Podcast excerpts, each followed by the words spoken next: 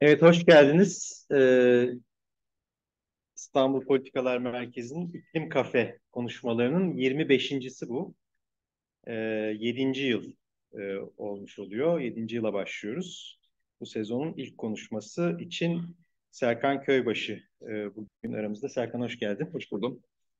Ee, bugün iklim değişikliğini önlemek için nasıl bir hukuk düzeni başlığı altında Bahçeşehir Üniversitesi Hukuk Fakültesinden Serkan Köybaşı'nın konuşmasını dinleyeceğiz. Ee, bu alanda aslında bütün hani iklim kafe de de bugüne kadar e, hukukla ilgili yaptığımız ilk e, toplantı oluyor, ilk e, konferans oluyor. Tabii Serkan uzun yıllardır e, bu alanda çalışıyor. Yeşil anayasacı, anayasalcılık ve e, hukuk alanında.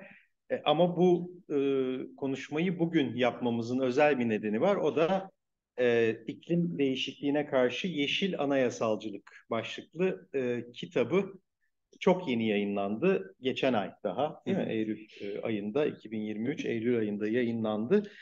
O kadar yeni ki ben e, henüz tamamını okuyamadım ama e, epey bir göz attım. Mesela Ekvador'daki e, referandumdan bile bahsediyor kitaptaki. Ağustos ayındaydı yani Ekvador'daki referandum. Yasuni referandum belki konuşmamda da vardır. E, ya o yüzden çok e, güncel, e, en güncel konuları da ele alan e, son derece kapsamlı bir kitap. Yani sadece e, meselenin hukuk boyutu değil aslında yeşil e, hareket bağlamında, iklim krizi bağlamında bugün tartıştığımız pek çok konuya e, hukuk çerçevesinde değinen, e, hiçbir şeyi atlamayan bir kitap. Bu açıdan da e, önemli bir katkı olacağını düşünüyorum. E, şimdi zaten bu kitap çerçevesinde herhalde e, Serkan'dan biraz bir genel çerçeve dinleyeceğiz. E, başlamadan önce ben kısaca e, kendisini tanıtmak istiyorum. Biz tabii çok uzun yıllardır e, Yeşiller Partisi'nden aslında evet, 15 sene olmuş. E, Yeşiller Partisi'nden aslında e, bir aradaydık yıllarca. E, ama o zaman da yani ilk tanıştığımızda da doktorasını yapıyordu. Galatasaray Lisesi ve Galatasaray Üniversitesi Hukuk Fakültesi mezunu Serkan Köybaşı. Yine Galatasaray Üniversitesi'nde e, yüksek lisans ve doktorasını yaptı. Doktora e, konusu anayasaların değişmez maddeleri. E, 2005 yılından bu yana da Bahçeşehir Üniversitesi Hukuk Fakültesi'nde çalışıyor. Şu anda doktor öğretim görevlisi olarak çalışıyor. Bu da doçentlik eseri olarak yazdığı bir kitap. E, burada Türk Anayasa Hukuku, Anayasa Hukuku'nun genel ilkeleri, bireysel başvuru ve hayvan hakları dersleri veriyor. 2019-2021 arasında Boğaziçi Üniversitesi'nde de e, siyaset bilimi ve uluslararası ilişkiler bölümünde Türk Anayasa Hukuku'na giriş dersini vermiş. E, aynı zamanda Bahçeşehir Üniversitesi Hukuk Fakültesi bünyesinde 2022 yılının başında faaliyete geçen Hayvan ve Doğa Hukuku Laboratuvarı'nın kurucu direktörü. Kendisinin ifade özgürlüğü, vicdani red ve hayvan hakları gibi konularda makaleleri var. E, bu da dediğim gibi e, yeni ve son kitabı. Şimdi yani iklim krizi bağlamında e, ama en genel anlamda aslında doğa hakları vesaire bağlamında da yeşil anayasalcılık nedir?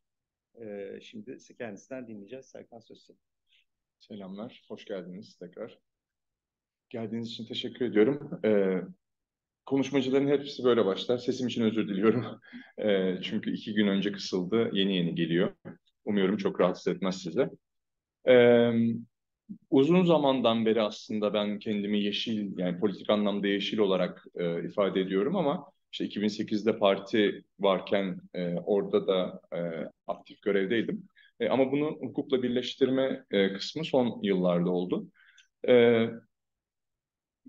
şimdi çok herkesin artık herhalde buraya gelenlerin artık reddetmeyeceği bir konu var herhalde karşımızda duran iklim değişikliği var. İklim değişikliği şu anda oluyor ve yani şu anda yaşanıyor ve ileride bir zamanda olacak bir durum değil. Şimdi iklim değişikliği dediğim şey aslında küresel ısınma. Ee, ve küresel ısınma daha çok işte fen bilimlerinin alanıymış gibi işte atmosferdeki sera gazları bunlar karbon metan gibi şeyler e, sera etkisi yaratan gazlar küresel küreyi ısıtıyor. Küreyi ısıttığı için de iklim değişiyor. Bunların hepsi çok işte klimatolojinin, fen bilimlerinin, kimyanın konuları. E, dolayısıyla bunlarla hukuk arasında bir bağ genelde kurulmuyor.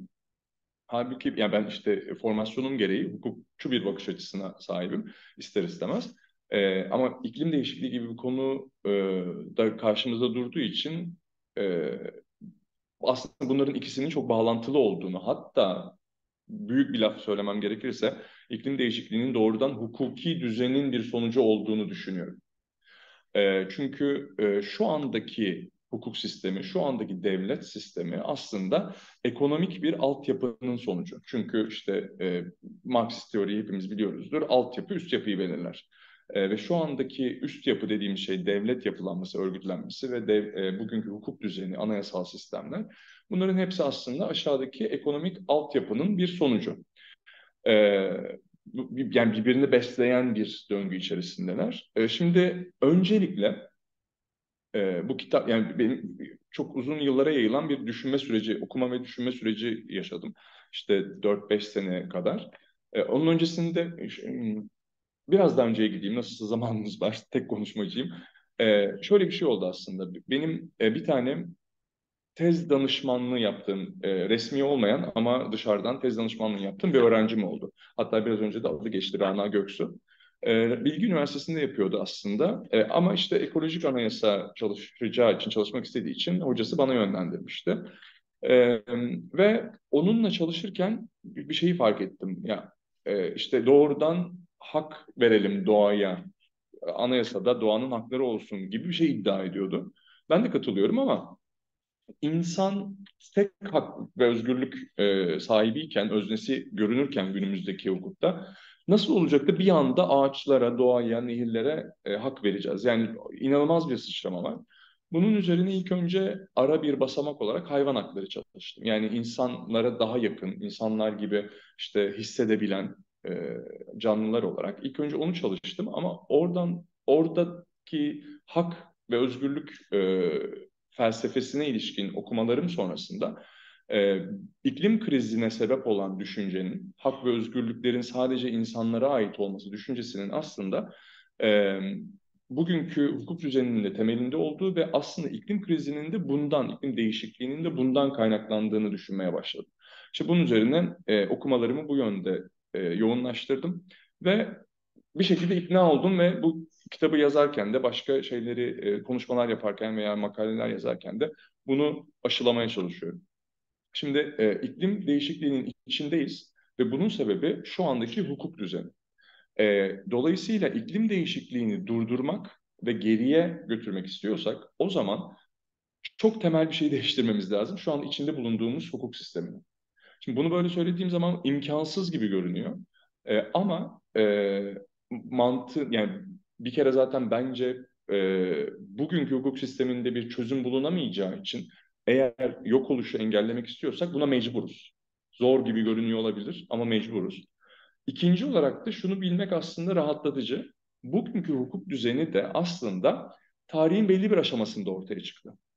Ve bu nedenle demek ki tarihin belli bir aşamasında yok olabilir, yok edilebilir. Ee, tabii çok ünlü bir laf var. Aslında kimin olduğu çok belli değil, iddialar var ama e, kapitalizmin sonunu düşünmek, dünyanın sonunu düşünmekten daha zordur gibi bir laf var. E, kitapta da geçiyor. E, gerçekten düşünemiyoruz. Kapitalizm sanki böyle her zaman vardı ve her zaman var olacakmış gibi. Şimdi eğer kapitalizmin ötesini, kapitalizmin sonrasını düşünemezsek iklim krizini değiştiremeyiz. Neden? E şimdi bütün benim ana fikrim dolayısıyla bu. Ee, birinci aşamada şunu iddia ediyorum. Ee, ekonomik altyapıyı, kapitalist ekonomik altyapıyı değiştirmezsek iklim krizini, iklim değişikliğini durduramayız. Daha sonra ama tabii bunu söylediğiniz zaman ne yapmanız lazım? Bunun yerine kapitalizm kadar e, bütüncül ve onun kadar e, akla yatkın bir şekilde bir mantığı olan yeni bir ekonomik ya da e, hukuki düzen kurmanız lazım. Ya da bir ekonomik düzen ve ona uygun bir yeni örgütlenme kurmanız lazım. Onun da işte ikinci aşamada kitapta e, temel niteliklerinin ne olması gerektiğinden bahsediyorum ve bu yönde aslında dönüşümün de başladığını düşünüyorum ben. Ee, özellikle Latin Amerika'daki Ant, Ant Dağları Anayasacılığı, işte Ekvator Anayasa Mahkemesi'nin kararları, e, Bolivya'dan bahsetmiyorum. Çünkü Bolivya'da da bir dönüşüm oldu anayasal anlamda ama kağıt üzerinde kaldı vesaire. Benim için daha çok önemli olan Ekvator oldu. Şimdi dolayısıyla iki aşamalı. Bir, iklim değişikliği kapitalizm içerisinde çözülemez. İkincisi, e, bunun alternatifi var. Yani kapitalizm sonrasını düşünebiliriz ve düşünmeliyiz eğer bu değişikliği durdurmak istiyorsak. Şimdi birinci bölümdeki birinci e, argümanım çok basit tarihsel gerçeklere dayanıyor. E, eskiden insanlar yani yüzyıllar boyu, bin yıllar boyunca hatta işte 200 bin yıldan beri eğer homo sapiens olarak e, dünya üzerindeysek yaşadılar ve çevrelerini değiştirdiler. İşte ürünler ürettiler. İşte yani kendilerine evler yaptılar, kazdılar, biçtiler, e, topladılar. E, tabii ki diğer hayvanlar gibi e, çevrelerini, çevrelerini değiştirdiler. Ama 16. 17. yüzyıla kadar yani neredeyse hatta 250 yıl öncesine kadar bu doğada kalıcı bir etki ya da doğadaki sistemi, ekosistemi değiştirecek bir etki de bulunmadı. Şimdi arada ne değişti? Arada ne oldu da insanlar e, doğadaki herhangi bir tür gibi düşünülürken bir anda e, kendilerine de zarar verecek şekilde ekosistemi değiştirmeye başladılar. Burada ortaya bir yeni ekonomik sistemin çıktığını görüyoruz. Eski feodal sistemi e, değiştiren yeni bir sınıf ortaya çıktı. O da e, burjuvazi olarak bildiğimiz sınıf. Şimdi burjuvazi e, aslında sıradan halktı eskiden feodal sistemde. Çünkü nedir? E, örgütlenme çok basittir. Bir tane mutlak iktidar vardır. Coğrafyanıza göre değişir ama ya bu kraldır ya padişahtır ya başka bir şeydir. E, ve diğerleri hiçbir hakkı, yani bugünden baktığımızda hak ve özgürlüğü olmayan kişilerdir, tebaadır, kuldur ne derseniz. E, o zamanlar bunun anormal bir şey olduğu, kendilerinin haksız olduğunu düşünmüyorlardı. Çünkü kafalarında hak kavramı yoktu. E, sadece doğru kavramı vardı, yanlış kavramı vardı. Ahlaki ve dini nedenlerle ortaya çıkan kurallar vardı. Ama bir tane mutlak iktidar vardı. Onun e, dediklerini yapıyorduk biz. E, ve o, hatta işte isterse canımızı alıyordu, isterse evimizi alıyordu, e, eşimizi alıyordu, çocuğumuzu elimizden alabiliyordu. Onları öldürebiliyordu ya da kendi çıkarına kullanabiliyordu. E, daha sonra ortaya e, teknolojinin de gelişmesiyle birlikte ticarete dayalı bir e, para biriktiren sınıf ortaya çıktı. Eskiden para zenginlik e, ölçütü değildi. Eskiden zenginlik ölçütü topraktı. E, sadece işte aristokratik ailelerin toprakları vardı. E, işte hatta Osmanlı gibi ülkelerde neydi? O kişi bütün toprakların sahibiydi. E, Avrupalı ülkelere baktığımızda ise işte kralın belli bir toprağı vardı ama diğer aristokrat sınıfında bir toprağı vardı vesaire. Kendi ailelerinin toprakları vardı. Ve geri kalan herkes sıradan vatandaş, e, vatandaş dememek lazım, sıradan insanlardı. Hiçbir sıfatları, hak ve özgürlükleri olmayan. E, şimdi teknolojinin gelişmesinin nasıl bir önemi oldu? Teknolojinin gelişmesiyle birlikte denizleri aşabilen gemilerin yapılması söz konusu oldu. E, bunun anlamı da şu, e, artık diğer kıtalara gidilip oraların doğal kaynakları çıkartılıp bir üstüne üstlük de o insanları çıkartılıyordu köleleştirilerek o ham madde Avrupa'ya akmaya başladı. Ee, burada bir ürün fazlası ortaya çıktı ve ticaret gelişti. Yani insanlar da e, özellikle tabii e, yine çok önemli bir e, şey buhar makinesinin bulunması, buharlı üretim makinesinin bulunması. Bunların hepsini çok hızlı geçiyorum. Hepsini anlatmam mümkün olmadığı için ama e, kitapta ayrıntılarını bulabilirsiniz. E, daha önce doğaya bağlı olan insan, üretim içinde doğaya bir şeyin üretilmesi için çünkü bir şeylerin mutlaka dönmesi gerekir. Bir çarkın mutlaka dönüyor olması gerekir. Bunun içinde ya rüzgara ya da suya ihtiyacınız var. Çünkü bunlar akar sürekli. Bir de bunlar bir şeyleri döndürür. E, ama tabii bu doğaya bağlı ve sınırlı bir üretim. E, işte o kadar çok ham madde geldi ki Avrupa'ya e, sadece bunlara dayalı bir üretim artık yetmemeye başladı. E, bu nedenle kömür bu sırada işte buharlı makinenin de bulunmasıyla birlikte kömür doğadan bağımsız bir şekilde her yerde e, insanların üretim yapabilmesini sağladı. E, bu sırada şunu da söylemek lazım. Hep Avrupa üzerinden anlatıyoruz biz hikayelerimizi ama e, Orta Çağ'da Avrupa dünyanın en geri kalmış topraklarıydı.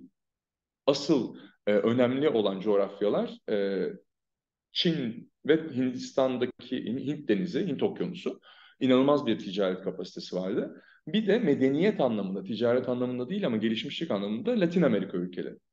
Ee, daha sonra ama işte kömür, e, işte buharlı makinenin bulunması ve İngiltere gibi özellikle bu icadın yapıldığı yerlerde e, bir enerji kaynağı olarak kömürün bulunması.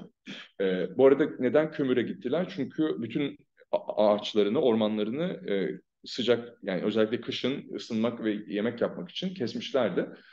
nitekim aslında İngiltere eskiden yağmur ormanlarına sahip bir ülkeydi. Şimdi neredeyse çayırdan ibaret. E, buna benzer şekilde Avrupa'da da bütün ormanlar kesildi. Daha sonra e, şu andaki ormanlar daha sonradan ekilmiş kültür ormanları aslında. Doğal ormanlar değil. Neyse. E, kömürün bulunması ile birlikte üretim bağımsızlaştı ve sınırsızlaştı.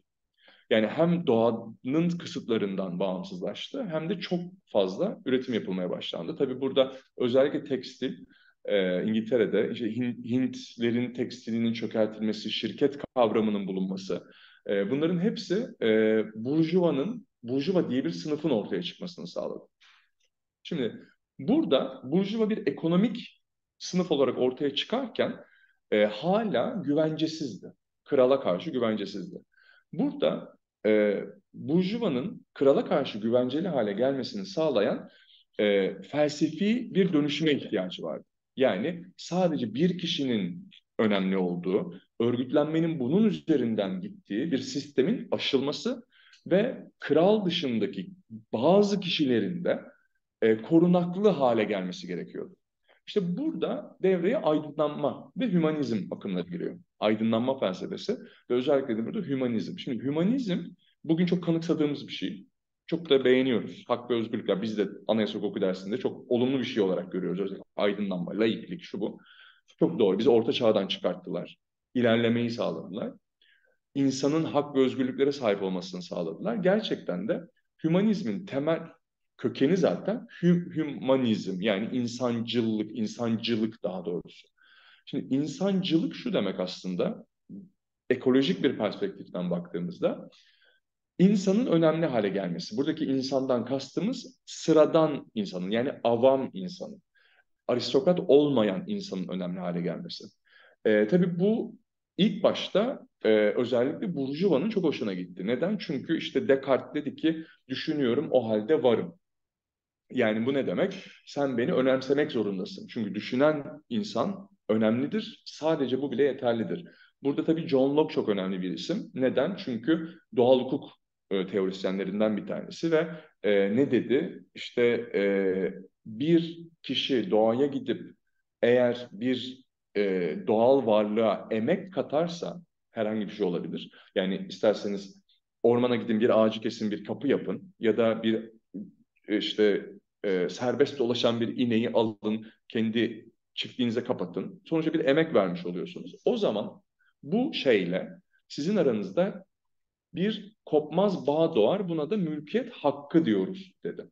Şimdi bu öyle bir kopmaz bağ ki burada kral bile buna müdahale edemez. Yani dolayısıyla bu mantık gereğince kralın da üzerinde onun da uyması gereken kurallar vardır düşüncesi. Bu Burjuvazi'nin tabii ki çok hoşuna gitti. Neden? Çünkü e, kralın sınırsız egemenliğini, mutlak egemenliğini durdurabilecek bir felsefi düşünce oluşturdu bu.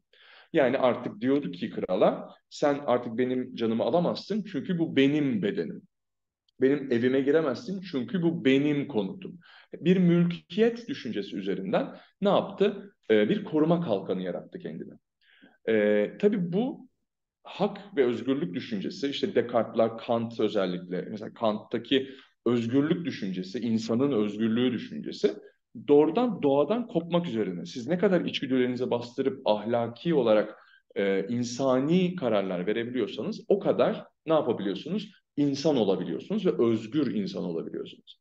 Şimdi bunların hepsi birikti birikti. Yani bu arada bunlar aslında bence tabii bu fantastik yani şey şey anlamda ampirik olarak bunu test edemeyiz ama Bence mesela Burjuvazi o sırada zenginleşmemiş, parasal anlamda zenginleşmemiş ve iktidardan payı istemiyor olsaydı Kant'ta, Descartes'ta, Locke'da bu düşünceler tarihin içerisinde unutulur giderdi.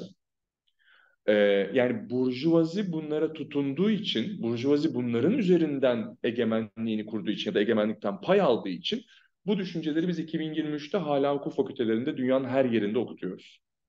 Ee, mesela mülkiyet hakkı üretilmiş bir şey. Aslında burjuvazinin işine yaramasaydı ya da burjuvazi değil de başka bir ya da burjuvazi ortaya çıkmasaydı ya da burjuvazi değil de başka bir sınıf ortaya çıksaydı, başka ilkeler üzerine dayansaydı mülkiyet hakkı diye bir şey aklımızda olmayacaktı.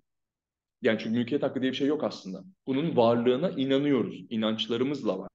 Yani bu telefonun benim olduğuna dair bir inancınız var. Çünkü Locke dedi ki bunu satın almışsın, emek vermişsin bir şekilde. Bu senin artık.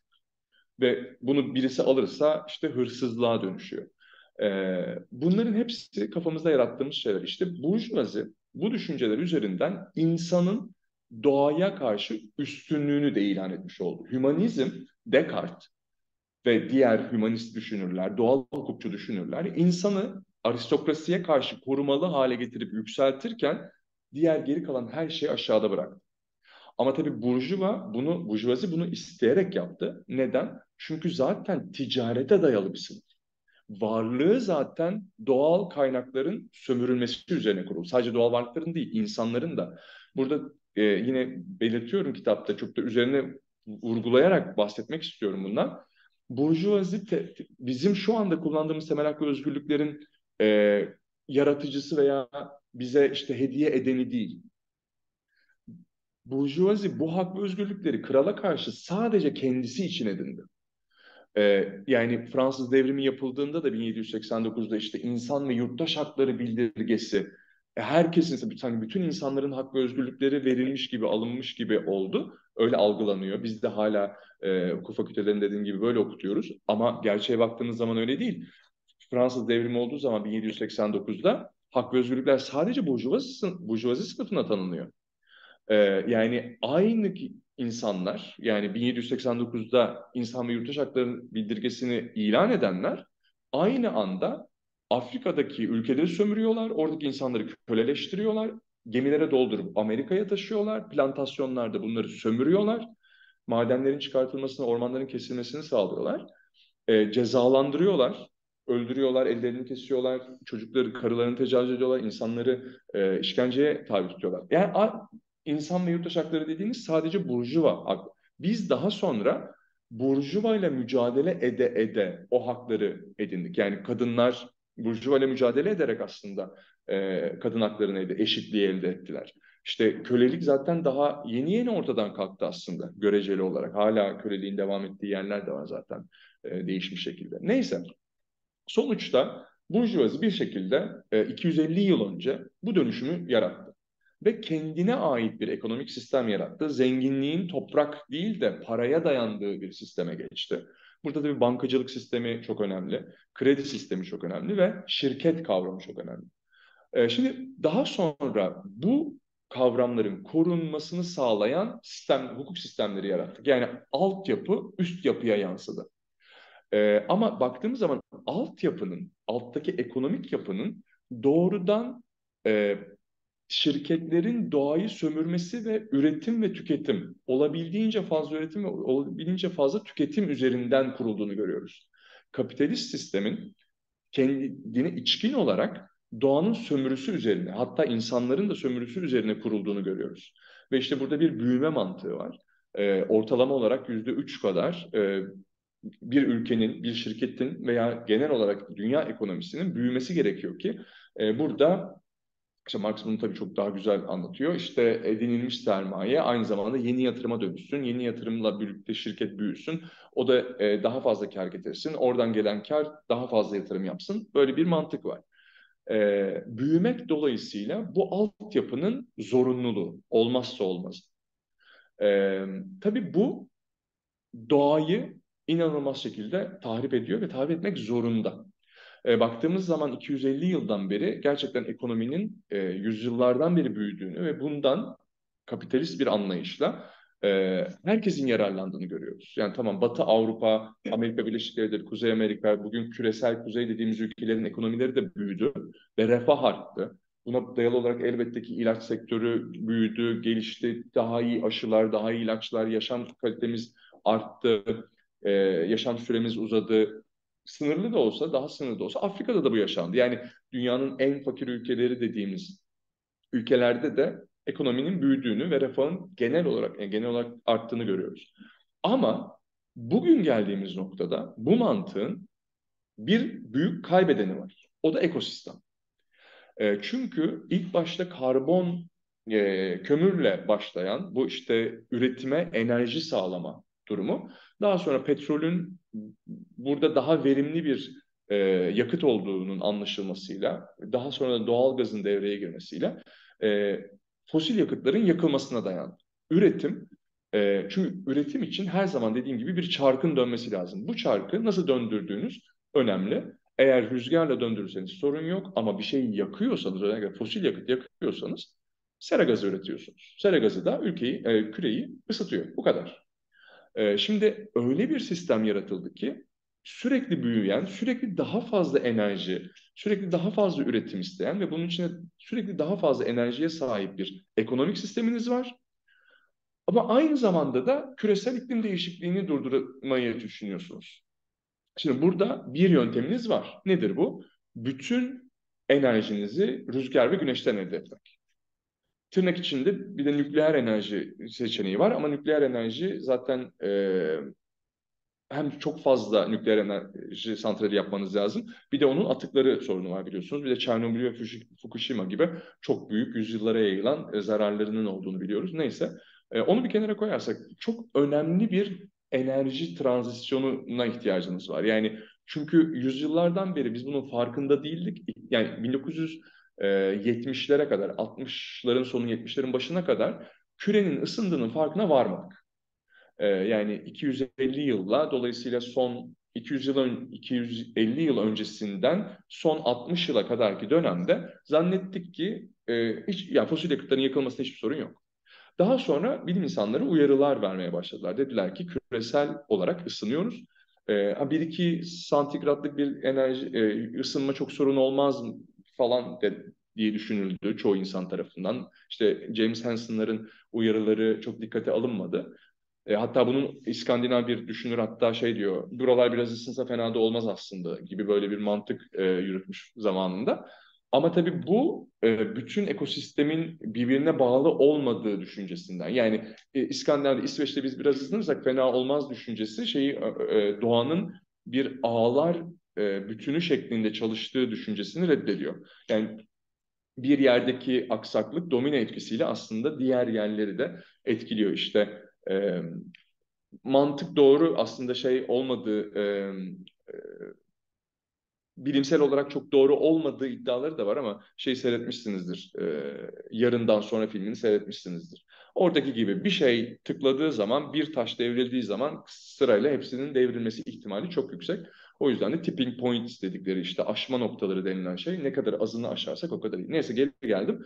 Ee, burada ekonominin çok hızlı bir şekilde ve masrafından kaçınılmaksızın, masrafı öngörülmeksizin ya da dikkate alınmaksızın yeşil enerjiye dönüştürülmesi ihtiyacı var. Bunun mümkün olması şu anda öngörülmüyor. Yani e, hiçbir büyük petrol şirketi ya ben tamam e, çok e, anladım ne kadar büyük bir tehlikeyle karşı karşıya olduğumuzu. Dolayısıyla ben karlarımın hepsini e, almayı artık elde etmeyi reddediyorum. Red, e, şey yapmıyorum, bunun arkasından koşmuyorum. E, çok büyük masraflar yapacağım, milyarlarca dolarlar masraf yapacağım ama bütün petrolü aşağıda bırakacağım, doğalgazı aşağıda bırakacağım. Her yere güneş santrali işte koyuyorum. Bunu yapmalarını beklemiyoruz. Çünkü şirketler şirketler her zaman büyüme ve kısa vadeli kar amacı biliyorlar. Ee, ama bu mümkün aslında. Yani e, ekonomik olarak hesapladığınız zaman mümkün. E, fiziken de mümkün. Ama yapılması ihtimali hukuken zorlanması ihtimali yok. Neden? Çünkü dediğim gibi aşağıdaki ekonomik sistemin e, koruduğu ya da e, onu koruyan bir üst yapı yaratıldı.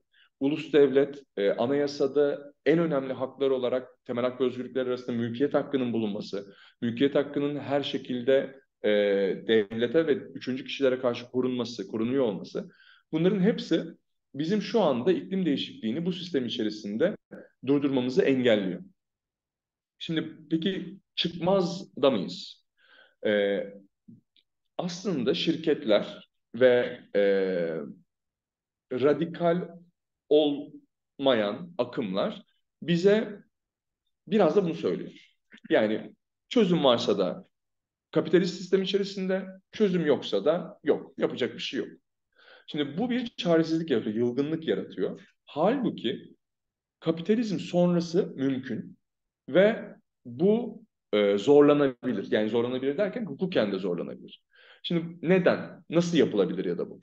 Şimdi benim düşüncem bu burada artık ikinci kısma geçiyorum. Ee, klasik teoriyi tersine çevirirsek bu mümkün. Klasik teori şöyle diyor aslında. E, devletler bizim yarattığımız unsurlardır. Bizim yarattığımız örgütlenme biçimleridir. Burada genelde doğal hukukçuların oluşturduğu bir e, toplum sözleşmesi teorisi var. Sözleşmeci teori var. E, bu sözleşmeci teoriye göre işte biz devleti yarattık ve ona hak ve özgürlüklerimizi e, koruması için bir görev verdik. Ama bu hak ve özgürlükler eğer burjuvanın hak, burjuva hak ve özgürlükleri ve iklim değişikliğine sebep olan hak ve özgürlüklerse burada sorun var. Biz bu toplum sözleşmesini değiştirebilir miyiz? Ee, genelde söylenen şey şu, burada bir sorun varsa zaten kuvvetler ayrılığı olduğu için kuvvet kuvveti durduracaktır. Bir şekilde sizin hak ve özgürlüğünüz ihlal ediliyorsa e, diğer kuvvet bunun ihlal edilmesini engelleyecektir. Buradaki kuvvetler de yasama, yürütme, yargı. E, tabii baktığımız zaman bu teorinin ortaya çıkmasının zamanına Burjuvazinin yükseldiği, aristokrasiye kafa tuttuğu ve gerçekten de o e, bugün yürütme dediğimiz kuvveti yasama yoluyla e, tamam sen ülkeyi yürüt ama kuralları ben koyacağım. Kuralları ben belirleyeceğim, ona göre yürüteceksin gibi bir anlaşmanın sağlandığı bir zamandan bahsediyoruz. İlk başta gerçekten de bu akıllıca bir teori. Ee, yani Montesquieu'nun bunu teorileştirdiği işte 18. yüzyılın, e, 17. yüzyılın sonunda e, bu gerçekliği anlatan ve mantıklı da bir teori. Ama daha sonra özellikle bence benim düşünceme göre siyasal partilerin ortaya çıkmasıyla birlikte e, ve bunların da e, burjuvalar tarafından ele geçirilmesi e, nedeniyle ilk önce yasamanın, bu zaten burjuvazinin yarattığı bir organdı yasama, e, daha sonra bunun yürütmenin üzerinde bir baskı unsuru yaratması ve onu ele geçirmesi, e, yürütmenin e, ya İngiltere'deki gibi sembolikleşmesi ve yerine yasamanın içinden çıkan bir yürütmenin ortaya çıkması. İşte Bakanlar Kurulu bizim eski 2017'de önceki durumumuz. Ya da e, 2017'den sonra bizimki gibi başkanlık sistemleri de olabilir. E, Burjuvazi partilerinin domine ettiği bir seçim sisteminde Burjuvazinin bir adayının yürütmeye çıkması. E, yargı organı diyeceksiniz bağımsız ama en azından. E, yargı organının nasıl seçildiğine baktığımızda orada da bir e, yar, yargıçların nasıl Türkiye'de seçildiğini biliyoruz işte. E, bir kere her şeyden önce düzen içerisindeki hukuk fakültelerinden mezun olmanız lazım. Dolayısıyla size burjuva hak ve özgürlüklerinin doğru olduğuna yönelik bir e, eğitim veriliyor. Bunda, bunun da ötesinde belirlenmeniz Adalet Bakanlığı tarafından. Eğer yüksek hakimseniz Cumhurbaşkanı tarafından ya da benzer organlar tarafından oluyor her ülkede. E, yargı organı da dolayısıyla burjuvazinin eline geçmiş oluyor. Şimdi o yüzden hala bir kuvvetler ayrılığı varmış gibi görünüyor ama aslında bu kağıt üzerinde kalmış durumda. Ekonomik sistem anlamında baktığınız ve ekolojik bir perspektiften baktığınızda kuvvetler ayrılığı diye bir şey yok. Bir burjuvazi hegemonyasının olduğunu görüyoruz. Ee, bu ortamda burjuvazinin yarattığı hak ve özgürlük ihlallerini durduracak, onun karşısına dikilecek bir organ yok. Ee, doğayı temsil eden, doğal ekosistemi, insanlar da dahil, ekosistemin iyiliğini, refahını, sürdürülebilirliğini öngörecek bir sistemin e, olmadığını görüyoruz. Şimdi o yüzden benim düşüncem şu, asıl tezim bu zaten e, bu kitapta da. Tezim şu, eskiden Burjuvazi'nin yaptığı şey anayasalcılık, e, şimdi burada da bir parantez açıyorum, anayasacılık diye biliniyor Türkçe'de daha çok. E, ama kelimenin kökenine baktığımız zaman Türkçe aslında anayasalcılık olarak çevrilmesi daha doğru. E, çünkü anayasalcılık, anayasa metninin çok ötesinde bir şeydir. Anayasacılık kelimesi, anayasa metnine gönderme yaparken anayasalcılık iktidarın sınırlanması anlamına gelir. E, constitutionalism İngilizcesi işte Fransızcası da benzer bir kelime. E, buradaki mantık anayas e, iktidarın sınırlanması mantığıdır. O yüzden bir şey deriz. Anayasa hukukunun e, diğer adı da iktidarın sınırlanması hukukudur. Şimdi bu mantık anayasalcılık mantığı yani benim e, şey yaptım parantezi kapattım. E, o yüzden yazım hatası değil ya da işte yani bu, bu yeni yeni şey yapılmaya başlandı. Denge Daha fazla ve denetleme ile aynı şey mi? e, mantık aynı aslında. Yani iktidarın sınırlanması e, denge ve denetlemede de çünkü e, kapitalist bir perspektiften ya da işte e, ekolojist bir perspektif, ekolojist bir perspektiften bakmadığım zaman yürütmenin yasamayı, yasamanın yürütmeyi dengelemesi üzerine kurulu bir şey. Ama orada partiler arası daha çok yani kapitalist sistem içindeki partiler arasında bir dengeleme olduğunu görüyoruz. Özellikle Amerika'da ortaya çıkan bir mantık. Ee, aslında dediğim gibi teoriye göre Türkiye'de de olması gerekir. Yasamayla yürütmenin mesela birbirinin dengelemesi gerekir şu anda da. Ee, ama öyle olmuyor. İşte e, Erdoğan'ın partisi üzerinden yasamayı ele geçirmesi sadece Türkiye'de değil her yerde böyle olduğu için e, bu dengelemenin olmadığını görüyoruz. Ama evet dediğim doğru e, aynı mantık. İktidar burjuvazi ortaya çıktığında mutlaktı. Biraz önce söylediğim gibi.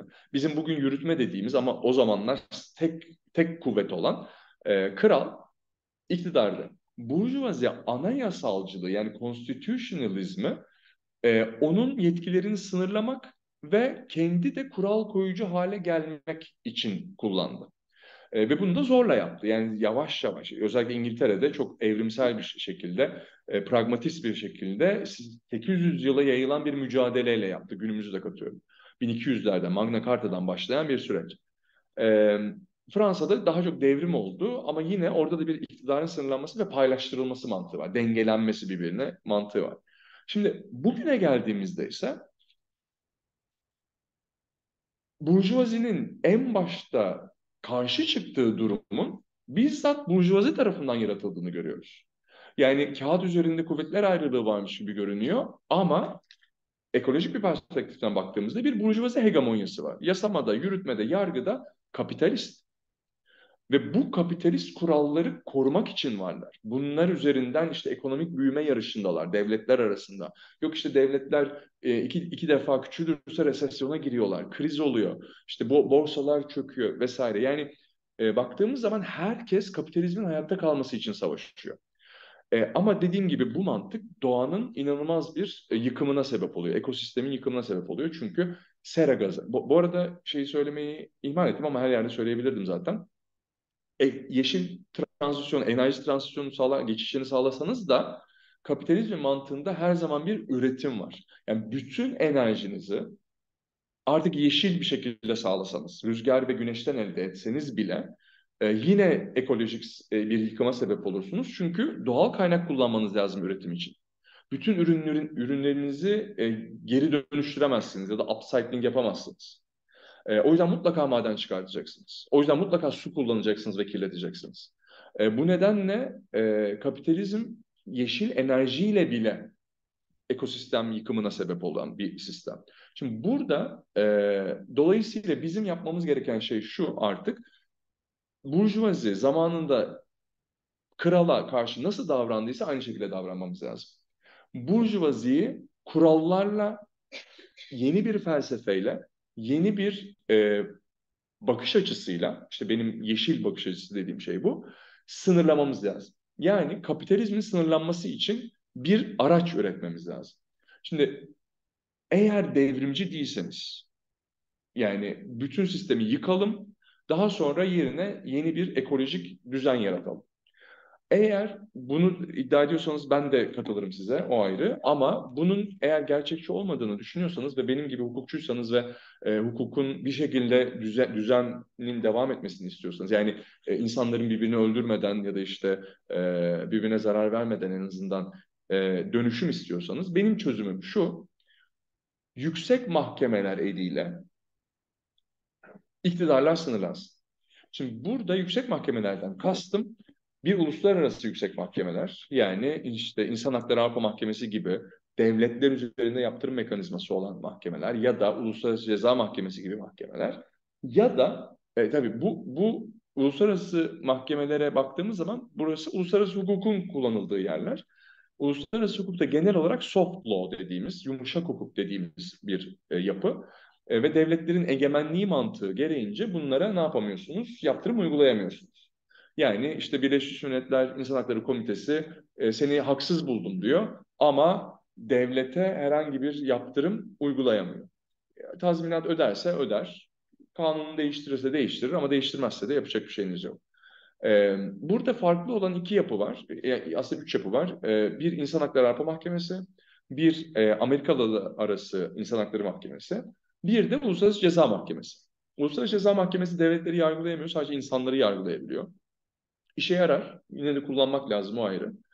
Ee, diğer mahkemelerde işte biraz sonra belki bahsederim şu son olarak e, insan haklarını koruyan bu anlamda aslında içkin olarak kapitalist olan bir sistem.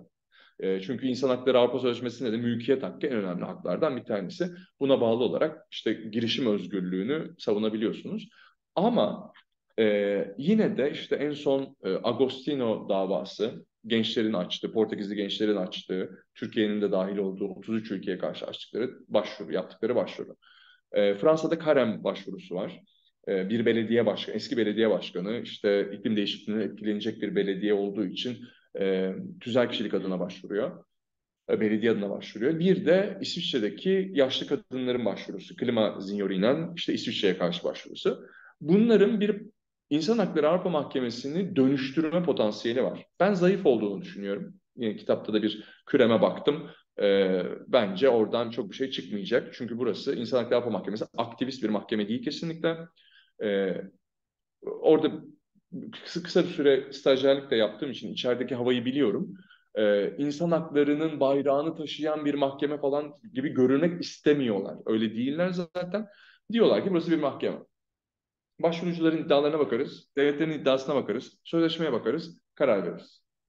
İnsan haklarını savunmanız gerekir. Yok öyle bir şey. Burası mahkeme. Objektifiz. Dolayısıyla ben insan bir de yani e, özellikle İngiltere'nin e, biraz isyanıyla Türkiye'nin kararları e, işte Osman Kavala ve Demirtaş kararlarını uygulamaması, e, aynı şekilde Rusya'nın sistemden çıkması, doğrudan sözleşmeden çıkması bunların hepsi aslında çok zayıf bir yapılanma olduğunu gösteriyor.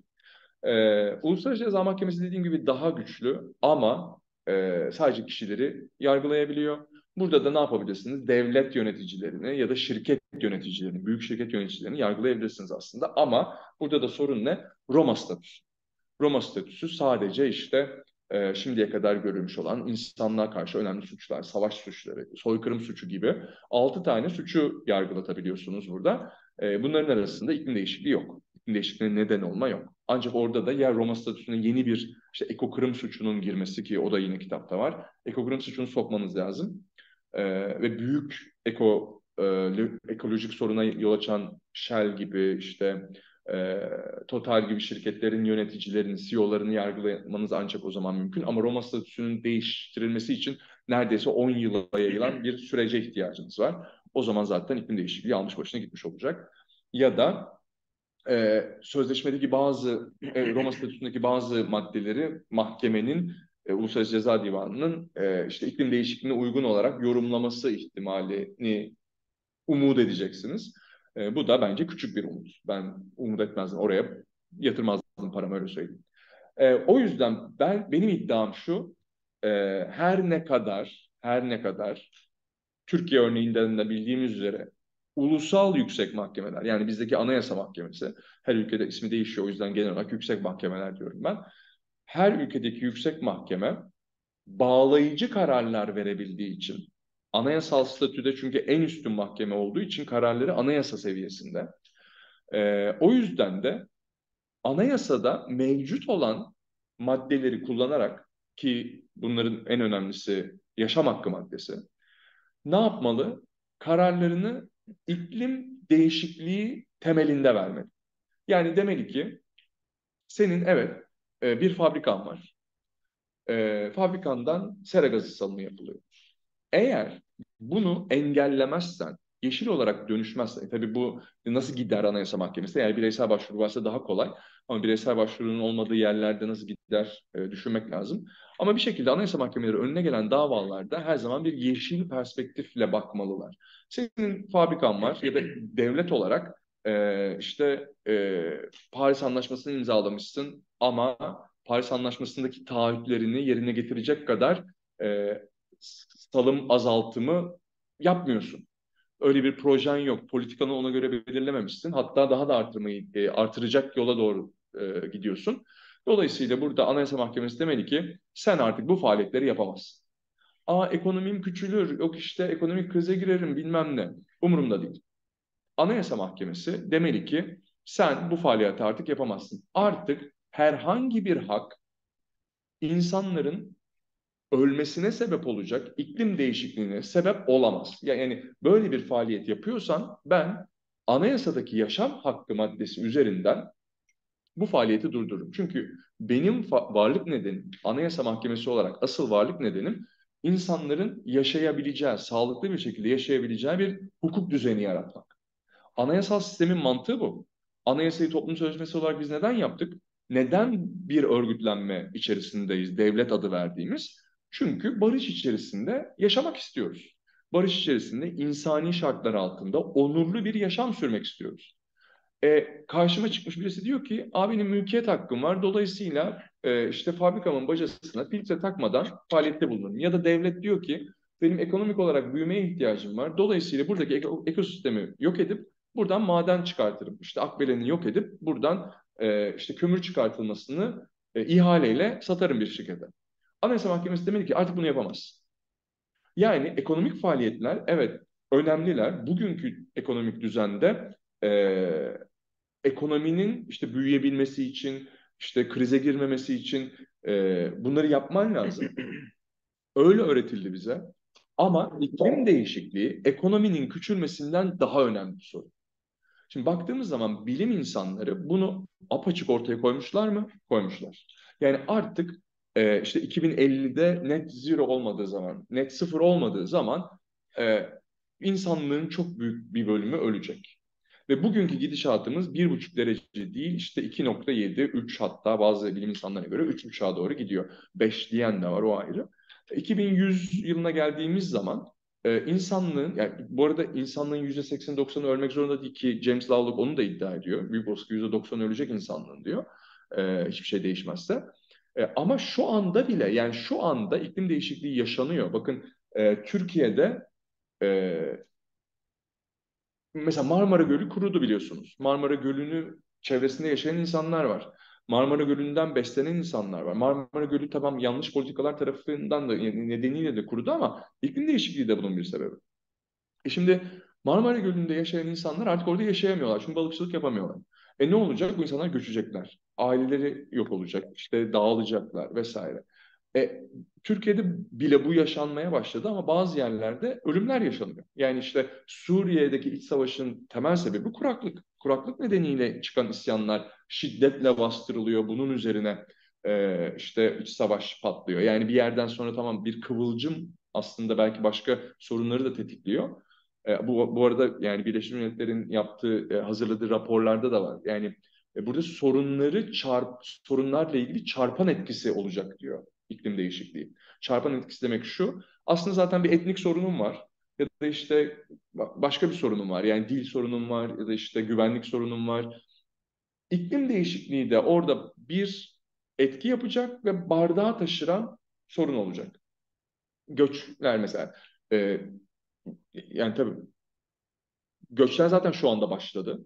Ee, yani Afrika'da Afrika'dan özellikle Avrupa'ya e, gerçekleşen göçlerin bir kısmı da iklim göçü. Çünkü ekonomik olarak artık sürdürülemez bir durumda Afrika'nın çoğu ülkesi. Kuraklık nedeniyle. Somali'de yakın zamanda çok büyük sayı yani çok sayıda insanın kuraklık nedeniyle öldüğü ortaya çıktı. Binlerce insanın susuzluk ve e, gıda eksikliğinden öldüğü ortaya çıktı. Şimdi bunlar e, iklim değişikliğinin şu anda insanları öldürdüğünü ve hatta yani tabii ki insanlar üzerinden konuşuyoruz. Hala sistemimiz insan üzerine kurulu olduğu için ama ekosistemlerin çöktüğünü, hayvanların öldüğünü gösteriyor.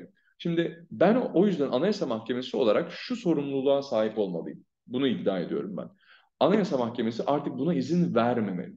Demeli ki senin yaptığın faaliyet Türkiye'de olmak zorunda değil ama Türkiye'de de başladı zaten. Dünyanın herhangi bir yerinde herhangi bir insanın ölümüne sebep olamaz.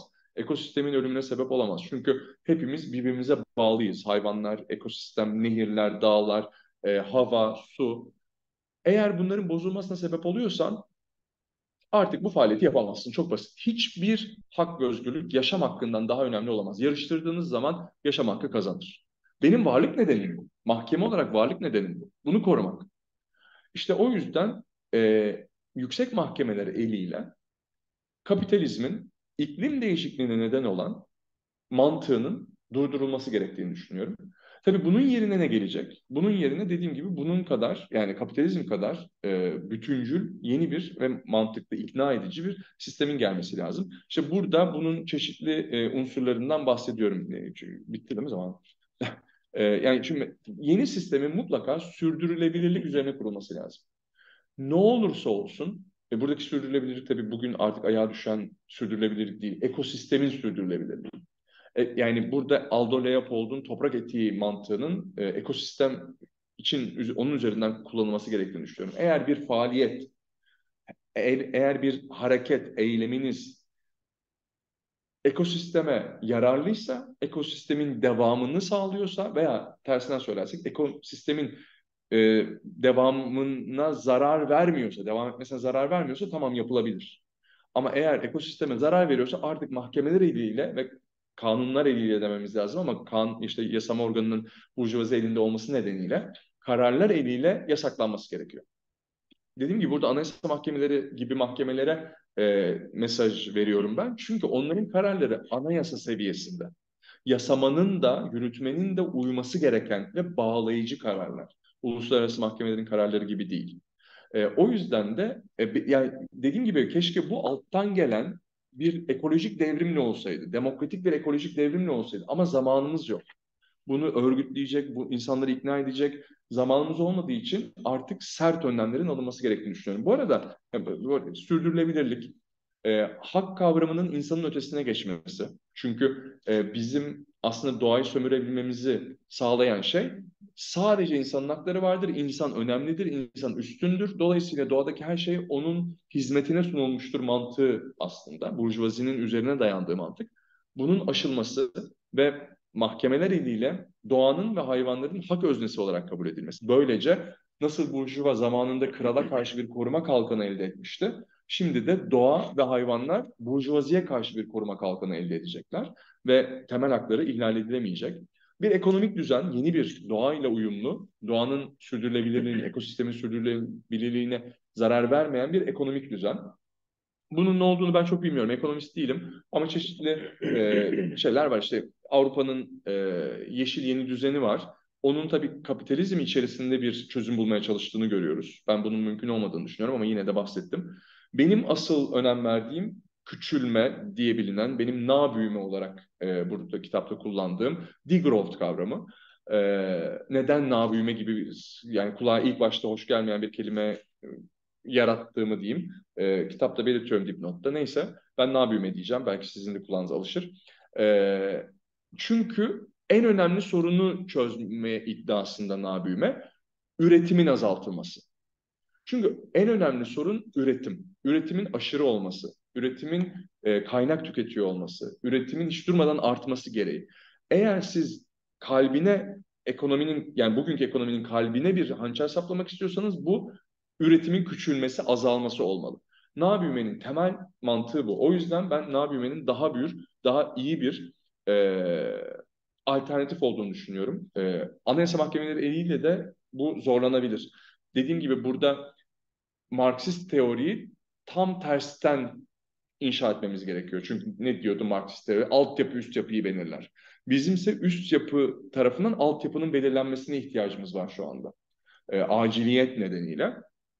E, tabii bunu ne de e, desteklemeli? Yeni, e, yenilenebilir enerjiye geçiş, yeşil bir enerjiye geçiş. Bütün fosil yakıtların şu anda sert bir şekilde kesilmesi.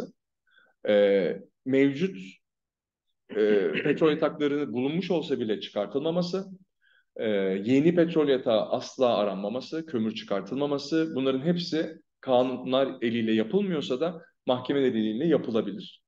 E, burada yeni sistemin, yeni örgütlenme biçiminin iklim adaleti üzerinden kurulması gerekir. Burada çok çeşitli katmanlar var biliyorsunuz adalet konusunda. Bir öncelikle küresel kuzey-güney adaleti. E, iklim değişikliğini küresel kü kuzey yarattı. Nasıl yarattı? Küresel güneyin ham maddelerini sömürerek.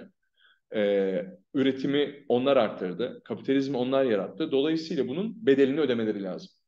Ne anlamda ödemesi lazım? Şu anda küresel güneyin yeşil enerjiye ve bir na büyüme ekonomisine geçmesi için e, yatırım e, hibe doğrudan para vermesi lazım. Bunun işte en son hesaplaması yakın zamanda bir hafta önce falan bir haberdi. Her yıl 300 milyar doların küresel kuzeyden güneye yeşil geçiş için sağlanması gerekiyor. Bu onların sorumluluğu, bu onların görevi. Yani keşke verseler değil. Bunu yapmaları mahkemeler tarafıyla tarafından zorlanmalı. Burada işte uluslararası mahkemeler tabii bunu e, hayata geçirmeli. İkincisi tabii ki nesiller arası iklim adaleti.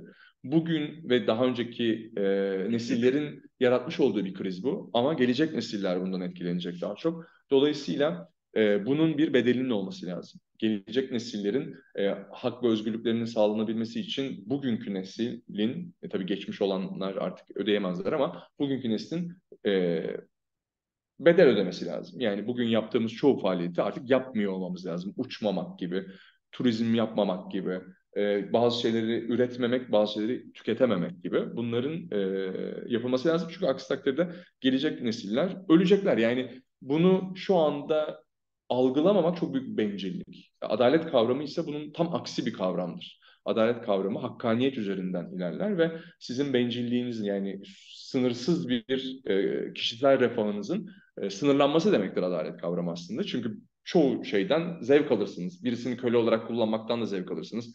E, birisini e, birisinin elindeki malı almaktan da zevk alırsınız. Onun hakkı olanı sizin elde etmeniz size yarar sağlar, fayda sağlar. Bunların engellenmesi hukuk düzeninin bence bir gereği.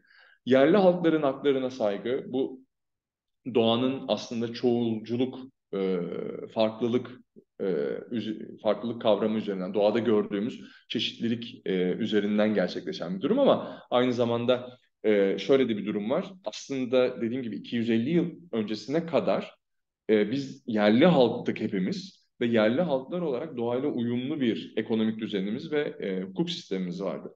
E, Burjuvazinin bunu bozmasıyla aslında yerli halkların hukukunun terk edilmesiyle biz bu krizle e, yüzleşmek zorundayız şu anda. E, o yüzden de yerli halkların haklarının, onlara haksızlık edildiğinin e, kabul edilmesi ve buna e, neden olan faaliyetlerin derhal durdurulması ve tersine bir akımla yerli halkların doğaya bakışlarının mevcut hukuk düzenine aktarılmasının, aktarılmaya çalışılmasının e, gerektiğini düşünüyorum. Bir de bu yeni düzenin en önemli ilkelerinden bir tanesinin iyi yaşam olması. Yani Latin Amerikalıların buen vivir dedikleri e, sistem olması gerektiğini düşünüyorum. Burada e, artması gereken şey ülkenin ekonomik gayri safi yurt içi hasıla değildir büyüme üzerinden artması gereken şey insan refahıdır. Ya da işte insanın e, fazla zamanının, boş zamanının olması, fazla çalışmasının engellenmesi, kendine zaman ayırabilmesi, sevdiklerine zaman ayırabilmesi, e, az çalışmasına rağmen temel ürünlere rahatlıkla ve ücretsiz ulaşabilmesi, su, e, gıda, günümüz şartlarında elektrik, internet, bunların elde edilmesi için çalışılmaya gerek olmaması, e, insani şehirlerde yaşanması, e, yani genel olarak yaşam kalitemizin artması bu yeni düzenin temellerinden bir tanesi olmalı. Son olarak sözlerimi şununla bitireyim. E, bu dönüşüm başladı bu arada. Yani e, böyle fantastik şeylerden bahsetmiyorum. Yani Hollanda'da Urgenda davası. E, Almanya'da bir anayasa mahkemesi bireysel başvuru davası. E, Fransa'da Karem, işte biraz önce bahsettiğim İnsan Hakları Avrupa Mahkemesi'ndeki Karem'in davası aynı zamanda Fransa'da Danıştay'da da görüldü. İki kollu bir davaydı. Danıştay'daki dava, Fransa'nın Danıştay'daki dava. E, bunların hepsi ne dedi yüksek mahkemeler? Danıştay ya da bir yüksek mahkeme kabul ediyorum buradaki öyle aslında tabii. E, iklim değişikliğini engelleyecek karbon salım azaltımını az vaat etmişsin. Bunu arttır. Artırman gerekiyor Kim diyor bunu? Yüksek Mahkeme devlete diyor. Yani yasama ve yürütme organına diyor. Şimdi bakın bu tam olarak benim yeşil anayasalcılık dediğim şey. İmkansız değil çünkü var yani olmaya başladı. Ee, diğer bir şey dedim doğanın hak sahibi olması yani hak kavramının insanların ötesine geçmeli. Ekvator Anayasası zaten bunu kağıt üzerinde kabul etmişti 2008'de. Daha sonra Anayasa Mahkemesi de bunu uygulamaya geçti. Ee, Los Cedros Ormanı bir orman ve dedi ki bu aynı insanın yaşam hakkı gibi bir yaşam hakkına sahiptir. Var olma hakkına sahiptir. Doğanın kendi döngüsü içerisinde devam ol, devam etme hakkı vardır dedi. Ee, Esrelite kararında Ekvator Anayasa Mahkemesi yine Esrelite bir maymun, çorongo maymunu. Bunun özgür olma hakkı vardır dedi. Aynı insan gibi hakkı vardır dedi. Şimdi bu posthumanist bir bakış açısı. E, çünkü sen bunu sınırlayamazsın dedi. İnsanın çıkarı olsa da olmasa da. Sen bunu aynı bir insanı nasıl köleleştiremiyorsan bu hayvanı da özgür ortamından alamamalıydın sen dedi. Şimdi bu dönüşümün başladığını görüyoruz ama yani benim de buradaki amacım bunun yayılması ve çok hızlı bir şekilde yayılması. Özellikle de tabii e, ya ikisi de önemli aslında ama en en acil durumumuz karbon salımlarının mahkemeler eliyle kesilmesi ve daha sonra da bunun destekleyecek felsefi bir bakış açısı olarak da posthumanist bir hak ve özgürlük kavramının mahkemeler eliyle dayatılmasından bahsediyorum. Buradaki son sözümü böyle bitireyim çünkü bunları söylediğim zaman şey oluyor. Dayatma, işte mahkemeler eliyle işte seçilmiş iktidarların e, elinin kolunun bağlanması gibi böyle bir şeyler söylediğim zaman sanki böyle özgürlükçülük karşıtı, otoriter bir yeşil diktatorya, e, ekolojik diktatörlük mü şey yapıyor? Tam tersine bence şu anda içinde bulunduğumuz sistemler baskıcı sistemler ve bizi ölüme götürüyorlar şu anda. Göz göre göre bizi ölüme götürüyorlar.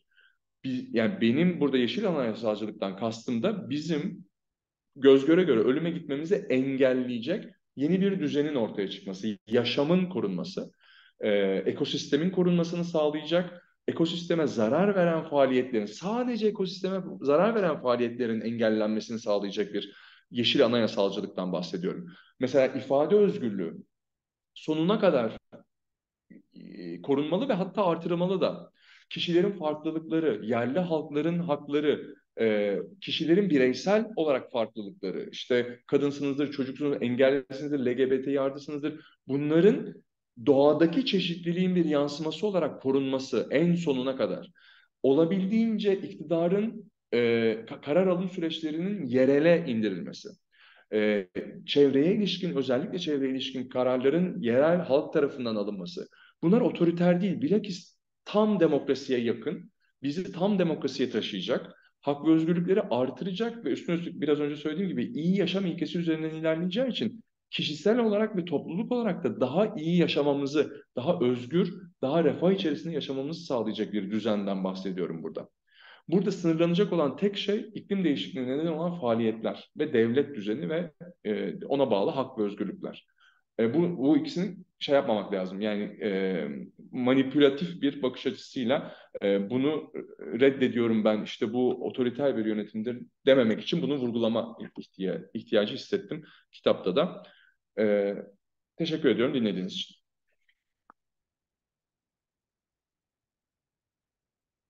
Çok teşekkürler e, Serkan. Yani şeyden önce konuşmadan önce de seninle konuşurken e, söylemiştim hani bu bir tamamını okumadım dediğim gibi başta ama e, epey bir karıştırdım. Hani bir konuşmanda da böyle oldu. Bir e, Yeşil Anayasa kitabından ziyade Yeşil Politika El kitabı e, olmuş bir hukukçunun gözünden. Gerçekten de e, her şeye değinen, her şeyi tartışan bir kitap. O açıdan da çok iyi oldu.